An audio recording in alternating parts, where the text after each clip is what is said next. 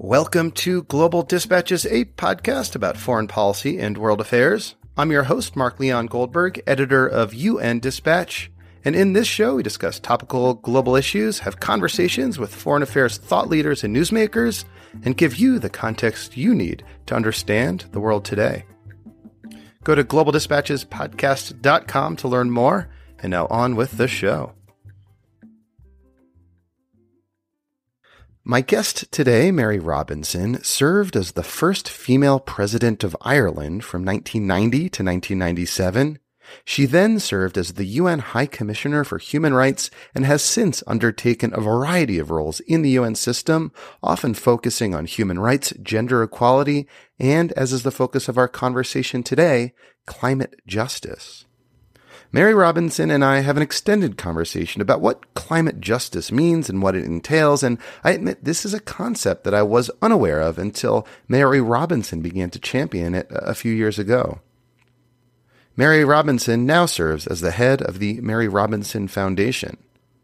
We spoke a couple of weeks ago in Yerevan, Armenia, where Mary Robinson was serving as part of a jury pool to select the winner of this year's Aurora Prize for Awakening Humanity. This is an honor that was bestowed on a Rohingya human rights lawyer named Kyaw Hla Aung. And if you want to learn more about the Aurora Prize and the Aurora Humanitarian Initiative, I'd encourage you to visit auroraprize.org. And I should say I'll have an interview with one of the other finalists coming up in the next few weeks. Mary Robinson and I had a tight 15 minutes between panel sessions at the Aurora Prize events in Armenia, and I was glad she made time for this interview. I think you will enjoy it very much. I know I did. I've been wanting to speak to her for a while, and this was a great opportunity to interact and meet and speak with someone who is a, a lifelong champion of, of human rights. And I should say, we also, at the very end, talk uh, about the recent referendum in Ireland on expanding abortion rights. Here is Mary Robinson, former president of Ireland, former UN High Commissioner for Human Rights, an all around global amazing person. Looking for a trustworthy podcast to bring you unfiltered viewpoints and experiences on global health? Tune into Global Health Matters, the podcast that connects silos and amplifies diverse voices to give you a holistic picture. Each month, Dr. Garry Aslanyan from the World Health Organization hosts discussions with guests spanning former ministers of health, award winning journalists and authors, and frontline public health workers.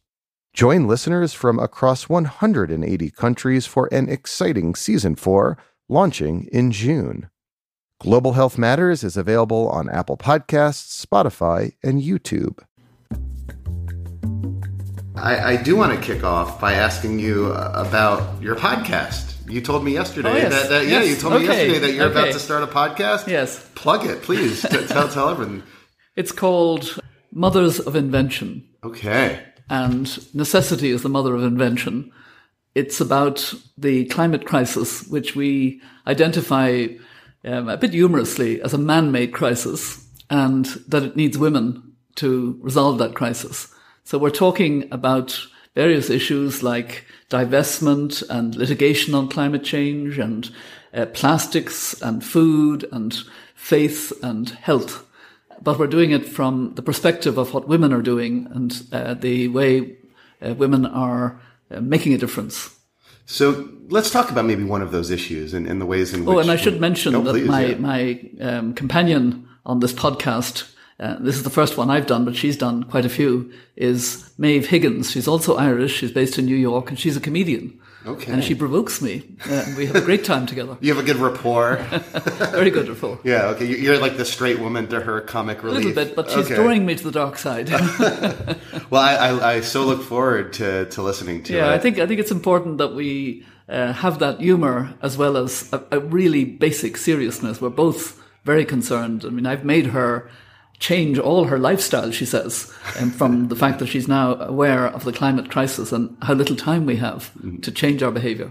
So I was in preparing for this interview. I was um, thinking about the term climate justice, and I believe and I realized it was you that introduced me to the concept at the Rio Plus 20 conference. I was, you know, a member of the press that was there. And I remember you, you gave a, a talk and that was the first time I'd really ever been exposed to the idea, the concept of, of climate justice. Uh, the Rio Plus 20, for people who don't know, is a, a big UN conference uh, in Rio de Janeiro in 2012. So could you just explain for people who are not aware of the concept what, what that is? I think the easiest way to understand climate justice is to begin with the injustice of the impacts of climate change.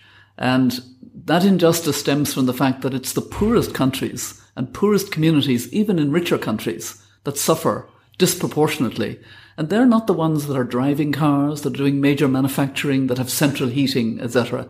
Uh, and yet, uh, you know, I became aware of this working in Africa after I had served for five years as UN High Commissioner for Human Rights. I didn't make a single speech on climate change and human rights, on climate justice then. But working in Africa on issues like right to health, uh, water, women, peace and security, everybody kept saying to me, but things are so much worse now. And I discovered the worst was we just don't know what's happening. We don't know our, our harvests are being destroyed. We, we don't know when to sow. We don't know when to. Um, we have long periods of drought, and then we have flash flooding. It's destroyed the village. It's destroyed the school over and over again. And I realised I'd kind of missed that connection between climate change and its negative impact on human rights. Now, fortunately, the Human Rights Council has caught up with this issue and issues a lot of resolutions and a lot of reports on just how negative climate change is for all kinds of human rights. Was there a moment, a singular moment that you could point to where that realization, that that connection, um, was was apparent to you that you realized that this is something that you ought to deserve, devote your your time and attention to? I think it, it was certainly crystallized when I was uh, honorary president of Oxfam before Copenhagen, before that conference, which was the first conference I attended, first climate conference. That was the 2008 yes, climate conference. That's right. Yes. And uh, it was supposed to be a big breakthrough one, but turned out not to be. Mm-hmm. And um, I was asked by Oxfam to uh, be part of their gathering evidence from people on the ground of how bad the situation was. And I sat on a panel with Archbishop Desmond Tutu, and we listened to five farmers from different parts of Africa. Four of them were women, of course, which is the reality. And as we listened, um, you know, each story, the, the only man was from uh, Kenya, and he was down from 200 cattle to 20. Um, uh, a woman from Mali had said that a lot of her colleagues were now involved in prostitution. Things had got so bad. But the one that really affected me, and she became a friend um, uh, subsequently, was Constance Okollet from northern Uganda.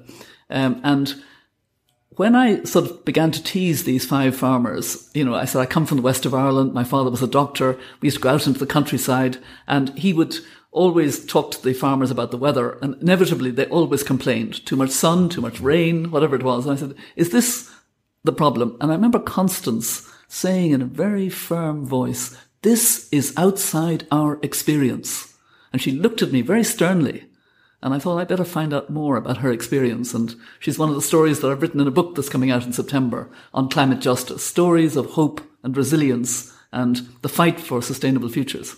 So, so let's, can you tell another story from your book then? This seems like a good opportunity to, to, to tease it. Yeah. One of the stories is um, about um, uh, the um, uh, hurricane in Louisiana. Um, Katrina. Katrina. Yeah, 2005. 2005. Yes. And it's a, a, hairdresser who had her hairdressing salon, Sharon. Um, she came to the, the, the conference in Copenhagen and she was slightly embarrassed to come from a rich country um, and be with so many developing country women telling their stories, like Constance Okollet, though they became friends. Her story was that uh, you know, they were devastated in um, their neighborhood. And because it was a, um, you know, she was a woman of color, um, their neighborhood just couldn't recover. And she became a real activist in that context.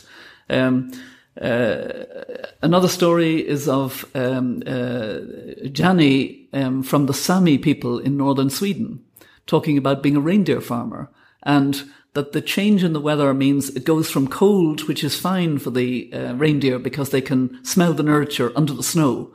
Then it begins to warm up and then it goes cold again. And there's a thin sheet of ice, and that causes the reindeer to go further and further, and of course the herders go further and both die. Hmm. They go onto the thin ice. And so, uh, you know, the, the way in which these women are coping and telling their stories um, is, is fantastic. So, what can the international community do? What can individuals do to um, to, to sort of push back against this sort of gender climate nexus that, that you've identified that you've you know devoted your your your recent life's work to? Well, the Paris Agreement was an extremely important breakthrough and gave us um, the goals and targets, if you like, that we have to stay well below two degrees of warming. We've just got above one one degree, so we have very little space to increase our emissions. We've got to cut our emissions, which means we've got to move to clean energy. Um, uh, electric cars on clean energy, um, uh, much more energy efficiency, and uh, there are so many things we can do in our own lives. Um, you know, we can eat less meat. Um, because that is, um, you know, the way in which land is used to um, uh, create emissions. Beef um, needs far more than um, even you know chickens, for example, and um, we can uh, also recycle much more effectively. I'm very glad that we've realized how dangerous plastics have become for our whole world. Plastics in the sea, plastics in fish. We seem to be at like a, a turning point there. Yes, we do. It's really, it, it's interesting. You yeah, see more and more countries, yep. yeah, yep. Who, who are banning, I think like Uganda might be banning plastic bags or perhaps Kenya. Kenya? Kenya, Kenya, yeah. yeah and Um, I went to Rwanda recently um, for a conference about African leadership. I flew from Amsterdam to Kigali, the capital of Rwanda. And when we landed, the pilot on the KLM flight said, if any of you have plastic bags, for example, if you've bought duty free, leave your bags on the plane. You can get a heavy fine or imprisonment if you bring them into Rwanda. I thought, isn't that great? You well, know, I don't know about imprisonment. That's no, well, you know, the, the, the severe, concept, severe, of, yeah, yeah, yeah um, taking it really seriously. mm-hmm. Well, so I mean, we again seem to sort of be, be at a turning point there. Um, what, what do what do you do sort of every single day to try to promote um, the, the, the empowerment of women as they fight against the climate injustice, the man-made crises that you said? Well, with my foundation, we brought together uh, women who were ministers of energy, ministers of environment, uh, in a troika of women leaders, because the troika came from the fact that three women had presided over the COPs in the conferences of the parties in Copenhagen, which we mentioned. The following year, it was in Cancun under a woman foreign minister and the following year after that, it was in Durban under a South African uh, foreign minister. So three women presided over conference and they helped us to bring together women um, who were coming to conferences in a leadership position. And we got the gender action plan eventually, partly through them, partly through a wider constituency of women um, working very hard for this. And now these women are trying to open the door for the voices of grassroots women coming into the conference. Um, indigenous women, indigenous voices, which are really very important in saving forests, in being more vulnerable and having to be more resilient very quickly. And uh, so that's one of the things we've been doing. I'm using the podcast um, uh, Mothers um, uh, um, the uh, Mothers of, of, Invention and the book coming out in September, which Bloomsbury will be publishing, which is stories. Nine of the 11 stories are about, about women, as it happens. Um, and uh, this is just because there is such a gender dimension to climate change. What is there an aspect of that gender dimension that even that, that people generally don't don't get? You know, people listening to this podcast, I think, are generally well informed. Uh, maybe they're in the policy community as well. But is there an aspect of that that even sort of informed interlocutors just don't seem to, to get? Maybe it's it's sort of not fully understood the different impacts that climate has on men and women in developing countries because of the role of women. Um, uh, women play a different role even in agriculture. It's men who go to the markets and sell men do different crops sometimes from women. Um, uh, women in uh, sudden um, hurricanes um, gather up the children, wear long skirts so they can't climb trees, can't run as fast, and women and children suffer disproportionate deaths and injuries from hurricanes, from cyclones that are becoming more severe in small islands or in vulnerable uh, communities. Uh, there are so many different aspects um, women have to go further for the water. They have to go further for the firewood. So um, if you are going further, you're more prone to be, um, you know, attacked en route, raped perhaps, and all of these uh, are exacerbated by climate change. You know, it has this kind of um, negative, worrying, exacerbating effect on um, what was in, in any case, the reality of the gender divide, the gender difference in countries. So it, it almost acts as like a catalyst of, of the negative trends that we already see. It just makes everything makes everything that a bit much, worse. That, yeah. that bit worse. Yeah. Um, in our last moment, can I sort of ask you to put on your, your former president of Ireland hat and, and uh, talk a little bit about this amazing referendum? Uh, we're speaking uh, a few weeks after it. Uh, how, how sort of had you have you approached that that news? Um, what's your reaction to, to, to what happened? I'm very proud of my country. I was proud of the referendum on same-sex marriage. We were the first country to yes, have a referendum, yes, yes. and it was very positive because it wasn't an urban-rural divide. Every county um, in the country uh, voted positively, except one in uh, in the west of Ireland, Roscommon. This time, um, in a much much more difficult issue for the Irish people, um, to have to come to terms with the fact that we had to address an amendment of the Constitution which had equated the life of the mother and the life of the unborn. As a, a, a, very active senator in 1983, I spent a lot of time opposing putting that into the Constitution, warning about what might happen. And that YouTube video of me um, arguing with um, a, a male counterpart who was very much supporting making that amendment um, to the Constitution. That did the rounds a lot um, before the it election. went viral before there was uh, Verla. well, yes, it, it, it was Yeah. repeated over and over again. It went, went on to serious programs. They would just do that clip, Yeah. um, and uh, that's was helpful to me because as a former president, it's not. Um, uh, the practice to engage in what is uh, essentially a very political issue. Uh, I didn't need to because my views were known and I was able to say I haven't changed them.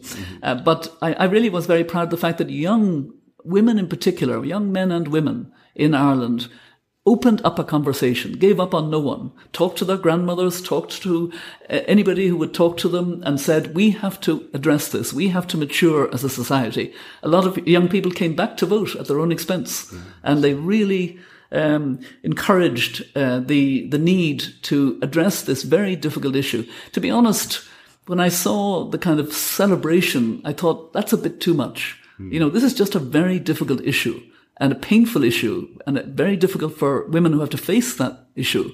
And it wasn't so much, but I think what we were, what we were proud of was that at last we had matured into understanding the need to respect women's rights and to give women the responsibility for that decision and to enable it to happen in Ireland and not export it to Britain as had happened over the years. It, it was powerful to, to watch uh, from, from abroad, watch on social media the hashtags of, of going home. to- To, Absolutely. vote. It was it was Yes. a very like moving experience. Yeah, it was, for- and it was from afar. it, it was very much affirming uh, the position of women in society, which you know we still need to fully affirm. Well, I, I must let you go, but before I do, I just want to say thank you so much for, just on a personal level, for introducing me to the concept of, of climate justice. You know, those years ago in, in Brazil, it's something that I've been following. I'm, I'm just grateful and honored to, to speak with you. So thank you so much. Well, thank you for letting me again uh, share my passion for climate justice. And the one thing it requires is a solidarity in our world. And that solidarity was there in 2015 with the Agenda 2030, 17 Sustainable Development Goals and the climate agreement. We've kind of fractured it um, a little bit um, in America first, other countries first, more autocratic leaders, more kind of hate speech. We actually need that solidarity because without it, no country will weather climate change. Um, every country will suffer the way the most vulnerable parts of the world are already suffering unless we can get on top of it, which we can. I'm absolutely convinced we can have a much better future by having a renewable energy future, an energy efficient future, actually um, being less consumer driven and more thoughtful about mending things. I grew up in a- an era where we mended things, you know, that broke, and we need to have a circular economy where we have very little waste. That would be good for everything. Uh, well, well, thank you so much for your time. I look forward to, to the podcast as Good. well. I, I can't wait. it's my first podcast, so I'm excited about it. excited. Thank you so much. Okay. Thank you. All right. Thank you all for listening. Thank you to the Honorable Mary Robinson. That was great. Um, As I mentioned earlier, I'll have uh, one more episode coming from my time I spent in Yerevan as part of the uh, Aurora Prize delegation, I suppose you can say. Uh, I was invited there, and uh, the Aurora Prize people uh, paid for my uh, flight and, and, hotel, and I was very glad they did. It was really inspiring time, and I'm looking forward to having them as an advertiser actually next month, so stay tuned. As always, feel free to get in touch with me uh, via the contact button on globaldispatchespodcast.com. Love hearing from you guys. And also want to plug my bonus episode with Ambassador Samantha Power. Uh, you can access that by becoming a patron of the show. There's a, a, link where you can support the show via the Patreon platform and unlock that bonus episode and other bonus episodes as well. All right, we'll see you next time. Bye.